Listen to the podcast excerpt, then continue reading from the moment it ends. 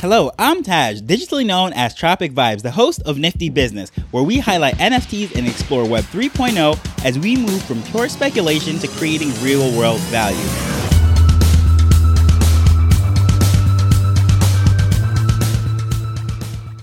Do you own any Ethereum based NFTs? If you answered yes, would you consider yourself to be a whale? And when I say whale, I mean someone who has a lot of money to throw around and you really move markets. Well, believe it or not, in the eyes of many people that are collecting on other blockchains outside of the Ethereum network, they view Ethereum collectors as whales. Today, we're going to discuss what all of that means, why that is, and how it came to be that anyone that collects on Ethereum is considered to be a whale. First, I must say this whole term whale is not even a Web3 term. I originally started hearing this a long time ago when we're speaking about different people who come into the casinos, such as sports team owners and these multi billion dollar company owners, and they're coming in and they're spending lots of money. We're talking about people that are throwing $100,000 hands in one game, one gamble, and those are the people that were considered to be whales in casinos. There's lots of movie characters like that, and they always have someone that is signed to them to just keep their cups full because when a whale comes on the scene, lots of money is being thrown around. They're definitely going to change the dynamics of the room. So that's where that whole term whale actually comes from. We've adopted that into finance on Wall Street with stocks and all of that. But then it came into Web3, this whole NFT and crypto space. So anyone that does not really know what that word means or that term, that's how it came to be. And that's like the big fish in the water even though a whale technically isn't a fish. But, anyways, recently I've been in a lot of spaces with Solana projects and people who are collecting also on ADA or Cardano, I should say. The overall sentiment with these collectors is that these Ethereum whales are coming over here and they're spending all sorts of money. And honestly, each chain has its own advantages and disadvantages. But generally speaking, when you go off of the Ethereum network and outside of that ecosystem, it is basically seen that Ethereum people have no regards to price and they just throw money around like crazy. And to me, that is very laughable. I actually came into the whole ecosystem, wax and everything with literally $25. That is how I came in. I was buying NFTs for pennies, a few dollars here and there. And it was just fun for me. And then, of course, hopping over to other blockchains. Uh, if you really have known my bio, listening to other episodes, you sort of know that's how I came in and Ethereum was not my first choice. So now that I collect on Ethereum and I go to others and I'm in spaces and people refer to me as a whale, I think it's very laughable because it's not like I own Bored Apes or anything of that nature. I own some of these stable, low end ones that are just basically in the growth phase right now, and I'm looking to ride those to the moon or whatever you want to say. However, by no means can I say that I have one of the blue chips or anything that is just astronomical value value even anywhere in the realm of any of these top end projects. So, with that said, I am not a whale. However, a lot of the times I come into a room and I'm speaking about what I'm doing and various projects that I'm involved in, I'm considered a whale. And mainly that is because of people's sentiment towards the Ethereum blockchain. And I should know this very well because it took me the longest time to come over on Ethereum. And a lot of people who might be listening to this and have not decided to jump in, now is actually a very great time because prices are low, gas is low. However, still just understanding all of that and saying, okay, spending gas or that transaction fee to actually purchase an NFT is crazy because it's like an extra tax. However, let me give you a little bit of background as to why all of that is and how that came to be. First of all, that gas fee is what is being paid to the miners or the people that are processing these transactions. And that's what's keeping the whole blockchain, the ecosystem going. And this is the same thing. Anything that you've ever heard of proof of work blockchains, such as Bitcoin and Ethereum, it is processing power, like the CPUs and the GPUs, that should really say, is really doing all of the work of maintaining this ledger, which is the records, all the transactions, all the sales, all the funds that are changing hands, the various wallets, everything is stored on this big open ledger. And all of this computing power is what keeps it going and makes sure everything is verified. There's no fraudulent activity and all of those things. So that is why there is a fee because the system is ran on raw computing power. And as a result, it is actually pretty slow and expensive to make transactions on these blockchains. So it has its positives and it has its negatives. The positive side of this is that it is that much more incentive is given to the various computers and nodes and people that are helping to verify and authenticate the information on this that there is so much money to be made that they're going to work extra hard to make sure everything is valid and that they're keeping the integrity of the whole system. Anyways, going back to this whole thing. It is so expensive to actually transact on Ethereum. Therefore, the price and the value is sort of baked into the various NFTs that are on this.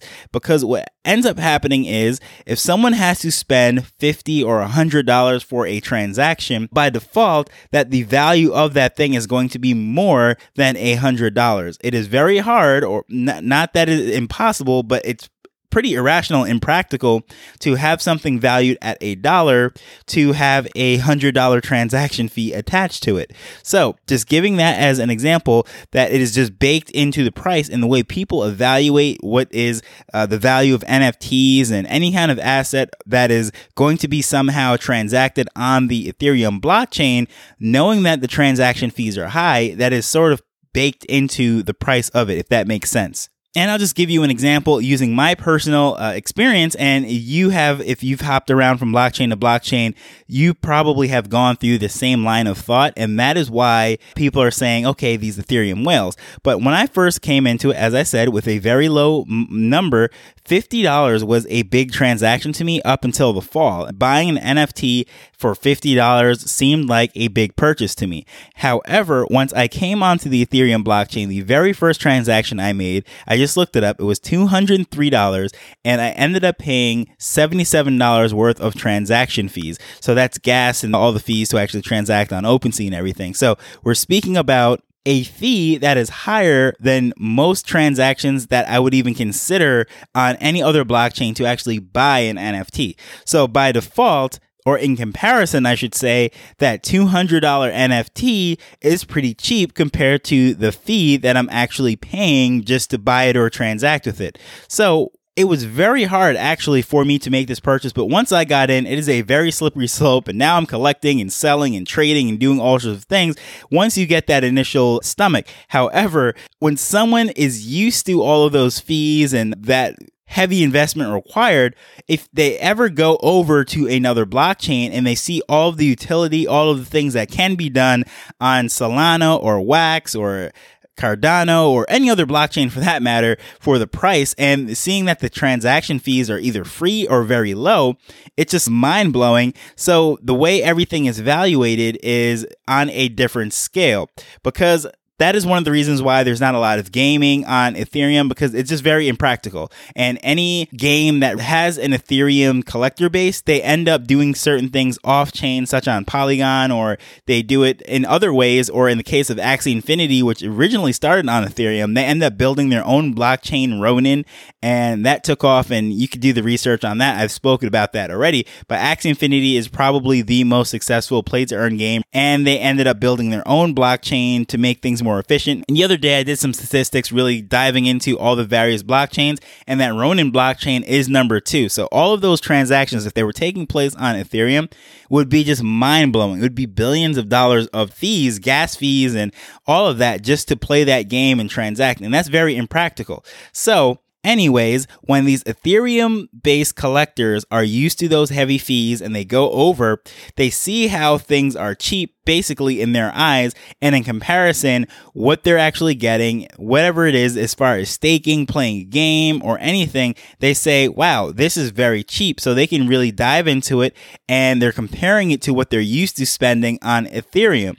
So in that case, in the eyes of someone who has never experienced all those heavy gas fees or whatever, they think that an Ethereum person coming over is now a whale they are less price sensitive because once you're used to paying 77 $100 or whatever it might be for gas and it gets even crazier during mint times when you are in gas wars and you're bidding possibly thousands of dollars just for the transaction fee. Those people come over on to a low gas fee project and they could just sweep the floor and just buy up everything because on ethereum that would have been the transaction. That's not even the cost of the nft And I liken this on to when someone comes out of the city, we're talking about in real estate now, when someone comes out of, say, New York City, San Francisco, or any urban setting really, and go out into the suburbs, their value and their the way they perceive the real estate market in the quote unquote country is going to be on a different scale than someone who grew up in those suburbs.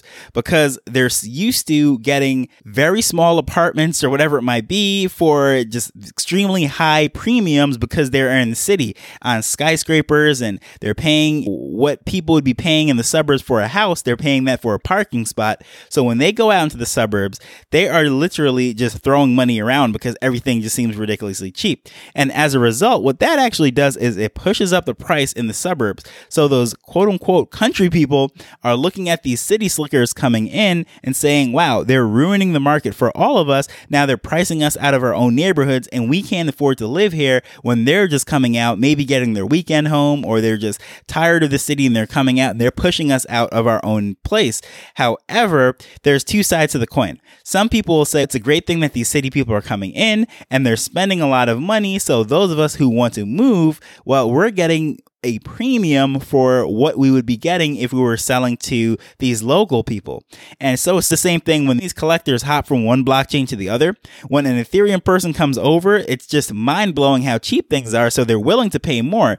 And because of that, it pushes up the price. So some people will say that is absolutely horrible. We're getting priced out of our own market. They should just go back to Ethereum and just not even come over here. But then other people, such as the project founders and the collectors who want to sell, they're excited, welcoming in the uh, Ethereum people. And you'll even see that various people that are collecting on certain projects hold spaces with titles that sort of draw in Ethereum people. It's because they want to see, they want to highlight the value of that particular project on the new blockchain.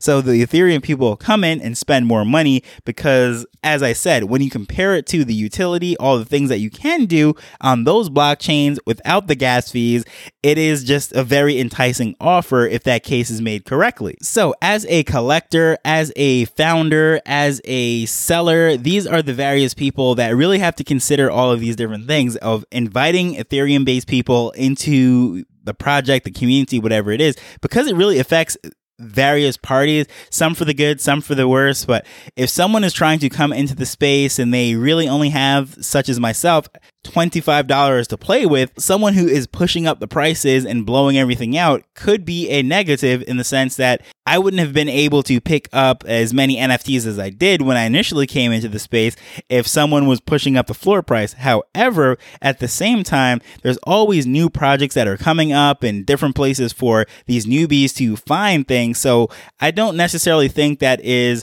a, horrible thing in the sense that, okay, yes, existing projects, the floor price and the everything is being raised. However, there's always something new coming out and prices are always affordable in the sense that it might not be the project that they initially wanted to get into based on the hype and everyone knowing that and speaking about that and tweeting about that. But if you do your research, you can find your people, your projects, and everything. So, on any budget, really, you can get into NFTs. So, as far as all of that goes, I don't really put too much stock into that. But I always just want to say that it is laughable when people consider me to be a whale because at the end of the day, I don't even own any NFTs that I purchased for over a thousand dollars once you convert it out into whatever uh, cryptocurrency it is. Really, I've spent a few hundred dollars on NFTs, but I have not broken over a thousand yet. So that is why I find it laughable when you have NFTs that are selling for millions and I have yet to crack a thousand to buy one. And all of these things that I have discussed is something that really should be considered for anyone that is trying to launch a project or